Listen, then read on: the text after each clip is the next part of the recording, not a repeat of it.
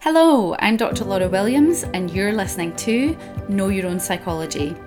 After many years building a successful career as a psychologist, I finally realised that it didn't reflect the autonomy and freedom I wanted in both my life and work. As I made plans to begin working for myself, my husband died suddenly and my whole world fell apart. But with a young family to look after and big dreams I did not want to give up on, I took some time and in the middle of the global pandemic, I left my old life behind. Today, I'm a private psychologist, digital course creator, mum to five, and best selling author. My mission is to simplify psychological ideas so that you can know your own psychology influence all the areas of your life, and achieve more meaning, freedom, and purpose. Are you ready to be empowered? This is Know Your Own Psychology, the podcast.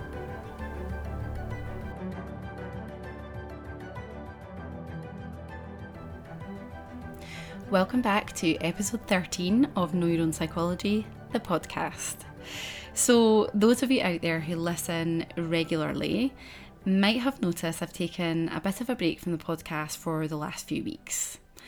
And yeah, ultimately, it's been because I'm sure, like many of you, I got a little bit swamped in the run up to Christmas and trying to do all the things. And I also record and do all the editing for the podcast myself. So, in the end, I decided that I had to prioritise my one to one therapy clients, my online course members, and the content they were waiting for. And I also just wanted to show myself some compassion and kindness and try to let some things go. But I've really missed it. I, I really have. And so I wanted to do an end of year review podcast talk about a few topics which I'll share with you in a minute, and also tell you a bit about what's coming next in 2023. And stay tuned to the end part of the podcast because I offer some questions for you to reflect on your 2022 and ask yourself about what you want more of in 2023. So, today I will be talking to you about kindness, visibility, and negativity bias and why New Year's resolutions rarely ever last. So, some juicy topics in there, and I hope it resonates with you. So, let's start on the subject of kindness. It's, of course, you know, at this time of year, the season of goodwill, and so it did feel fitting to have this as a topic. And kindness, I think, is something that we promote often to our children, to our colleagues and friends and family and those around us, that it's important to be kind to others. And in recent years, it has become a bit of a hot topic, I think, in terms of self compassion and how we can not just show kindness to others, but how we can show kindness to ourselves. But it's not always e- as easy to do. And I've been reading a book by Dr. David Hamilton on the five side effects of kindness. And it's been truly fascinating to learn more and understand the positive impact on kindness. Um, when you're doing a psychology degree, you talk a lot about altruism and what it means to be kind without necessarily other people knowing that you have been kind. But yeah, it's just been really interesting to hear a little bit a little bit about it. And by the way, I would absolutely love to have David on the podcast. So if anyone happens to know him and could have a word in his ear, I'd be so grateful. But his book essentially highlights how being kind can alter the brain, how it can lower our blood pressure, reduce depression, and slow aging and I thoroughly recommend his book. If you're interested, I'll um, put it into the show notes for today's episode, so you'll be able to find a link for that there. Now, compassion is an approach that we often take in psychology, actually, and compassion focused therapy, or CFT, developed by Dr. Paul Gilbert, who, like me, is also a clinical psychologist, is a therapy which helps us think about how our evolved brains that now have the capacity for things like reasoning, reflection, and mentalizing can actually be problematic for the most more basic structures of our brain, which are more easily triggered.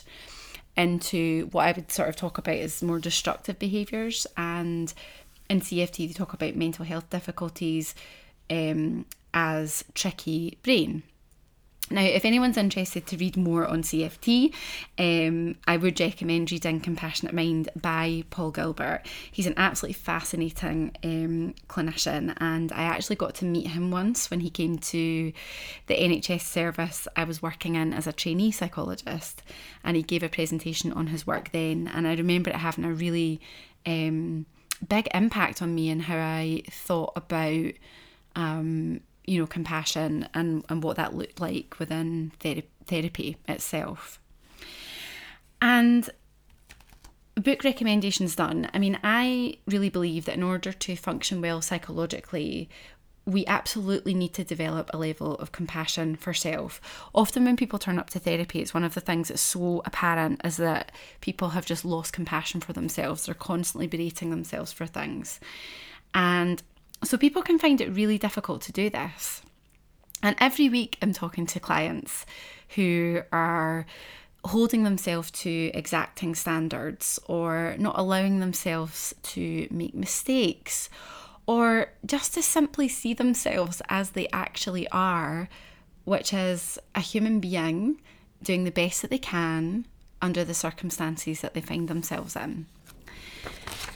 And you know, I think it's important to, to think about those things. But what I see even more often, actually, is how we can so easily get caught up in anger and frustration with others.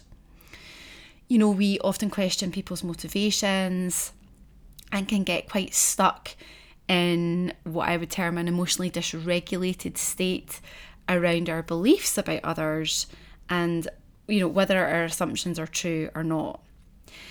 And that's where I think we need to consider what that actually does to us, to our physical health, to our mental health, because, you know, as we've already mentioned about Dr. David Hamilton's book, where he outlines the research on this, if we know that kindness alters brain chemistry, lowers our blood pressure, reduces depression, slows aging, imagine what sitting for long periods of time in this less desirable, emotionally dysregulated, angry state could do by contrast. And so, yeah, I just wanted to talk a little bit about that today and have people think about that and not just think about, you know, goodwill, but what kindness can actually do for us. And don't you think as well that kindness kind of gets a bit of a reputation of being weak? You know, that kind people are weak. And I really don't see it like that. Because let me ask you this How easy would you find it to be kind in response to someone who's angry with you? To show compassion and humility to them. Not necessarily easy, right? And in these circumstances, it's often much more likely that we would respond in a similar way, mirroring the other person's emotional state, than to offer kindness back in response. And so for me, there is strength to showing kindness to others, even in the face of their contempt or their anger or frustration. And the other thing about kindness that, you know, I think we often forget is it brings you peace. And I think, you know, when I consider most of my clients, they definitely want more of that.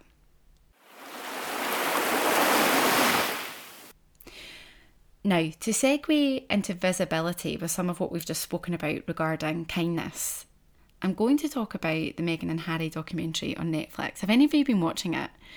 I've been pretty glued, I have to admit, from a psychological standpoint, trying to sort of understand where they're coming from, understand a bit about, you know, what's going on from their perspective. And I followed William and Harry's life, like many of us, through the media and obviously the death of their mother and how they've coped and responded afterwards took on, I guess, new significance for me after my own kids lost their dad suddenly. And for those of you who have been following things, last week Jeremy Clarkson made some comments in response to the documentary and on Meghan in particular. Now, I'm not going to repeat those comments here, but I found his comments pretty appalling actually, and decided to tweet my view on them. Now, I should preface this by saying um, I rarely tweet. And actually, my last tweet before this one was over a year before um, when I tweeted about my grief journal um, being self published. But this tweet that I sent out last week was retweeted around 150 times, liked by about 700 people, and reached nearly 60,000 people. And look, I mean, that's modest by Twitter standards, really. You know, people get far more sort of impact than that one tweet did. But what was fascinating to me was despite the likes and the overall support of my view that I'd put out there, what did I choose to f- focus on? Yep, you've nailed it. I chose to focus on the one or two comments where people responded really negatively to what I had said. And I bring this up not just to, you know, talk about things that are topical in terms of Meghan and Harry, but um, to, to bring this back to a psychological concept of negativity bias which is where we give far more weight to negative things that are said about us and filter out all the positive aspects of things. And the thing about negativity bias is that it's even more powerful when the negative comment also aligns with a core belief that we might hold, our, hold about ourselves. Um, that's a topic actually that I'm covering and had covered just last week with my um, Know Your Own Psychology online course members. And if you're interested in learning more about that, um, stay tuned in the new year, either for the course itself or I'm going to be putting together an ebook that you can buy in, in terms of core beliefs and, and how those impact people. But what was even more interesting than all of that was moving back to kindness was that the absolute opposite of kindness that that brought out in some people towards me. So let me give you an example. So one person who saw my tweet actually retweeted it and said in their comments to me, Tell me you're a terrible psychologist with no sense of humour without telling me you're a terrible psychologist with no sense of humour. Ugh, and I mean, I mean, come on, right? This person knew nothing about me, my experience, nor what type of psychologist I was or person. Now, did this make me inclined to be kind to that person? Well, no, not really. But I took the position of not responding to this person's anger because what I realised, and you know, I'm sure if you think about these circumstances when they arise in your own lives, it wasn't really about me. And to take that one step further, it's often the case that people's anger towards us is not about you at all. And I think we miss that sometimes when we take on responsibility for other people's emotions. And I actually was really um, pleased with how I sort of dealt with that because, you know, it's not a particularly nice comment and it's all over Twitter. And as someone who's not used to tweeting and not used to having that level of sort of um, people um, retweeting and, and all that kind of thing, it did feel quite exposing and visible. And I guess it would have been so easy for me to get into a back and forward negative exchange but that would have ultimately led to me feeling worse. So instead, I took the approach of not responding because I kind of knew that that was a more self compassionate way to deal with it than getting into some kind of negotiation about who I am as a person or what my motivations are with a complete stranger on the internet. And the other thing is, if I am susceptible and fear what other people think, there's always going to be someone with a negative view that would make me want to hide or shy away or not put my work out there or tweet about what I believe about things. And my life and my goals are more important than that. Okay, in the last part of the podcast, I'm going to offer some questions to help you reflect on kindness and self compassion, visibility, and playing small. But before I do, the last topic I wanted to speak on today was New Year's resolutions and why they rarely last past the end of January. Now, every year I post about this, and it's just lovely this year that I've got a podcast that I can talk talk about it on as opposed to posting on social media.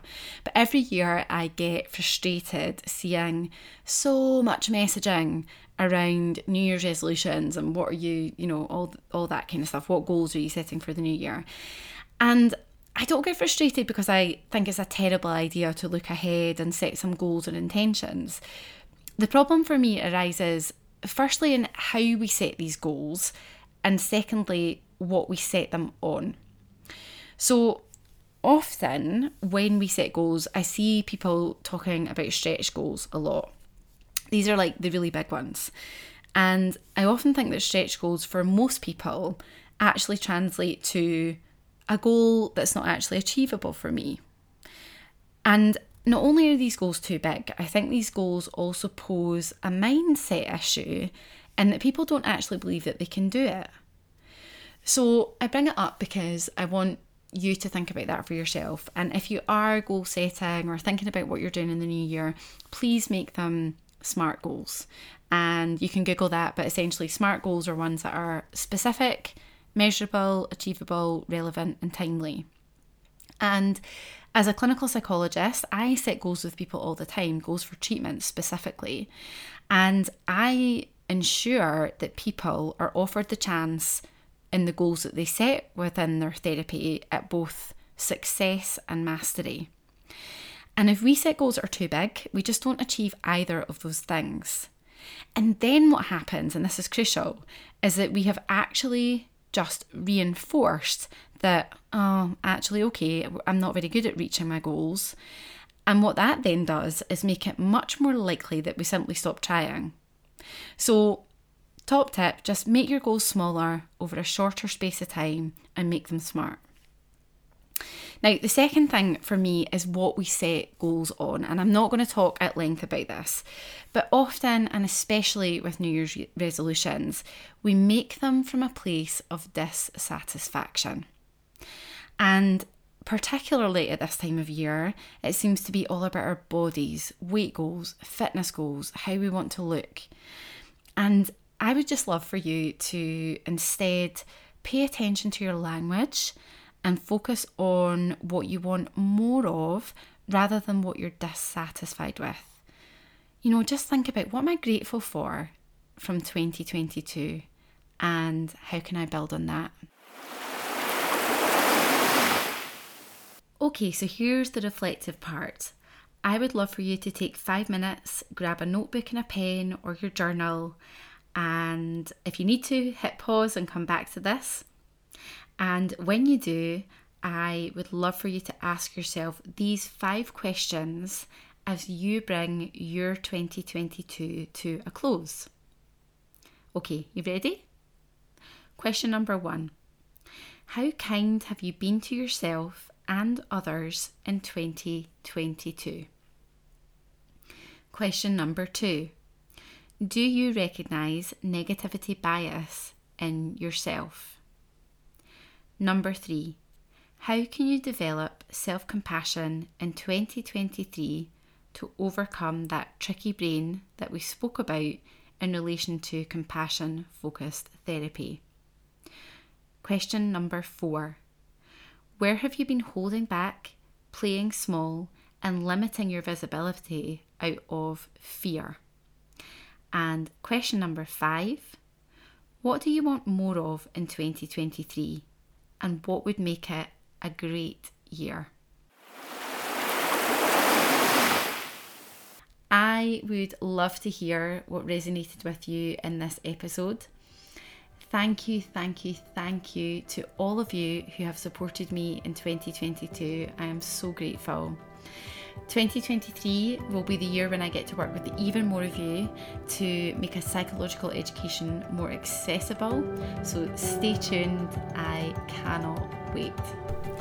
Thanks for listening to this episode of Know Your Own Psychology. If you loved it, please share it on Facebook or Instagram for your friends and family. And if you really want to help me out, drop a review on Apple Podcasts. If you have any questions, you can email me hello at drlaurawilliams.com. And if you would like to know your own psychology better, influence all the areas of your life, and achieve more meaning, freedom, and purpose, come and join my growing community over on Facebook. Search Know Your Own Psychology and make a request.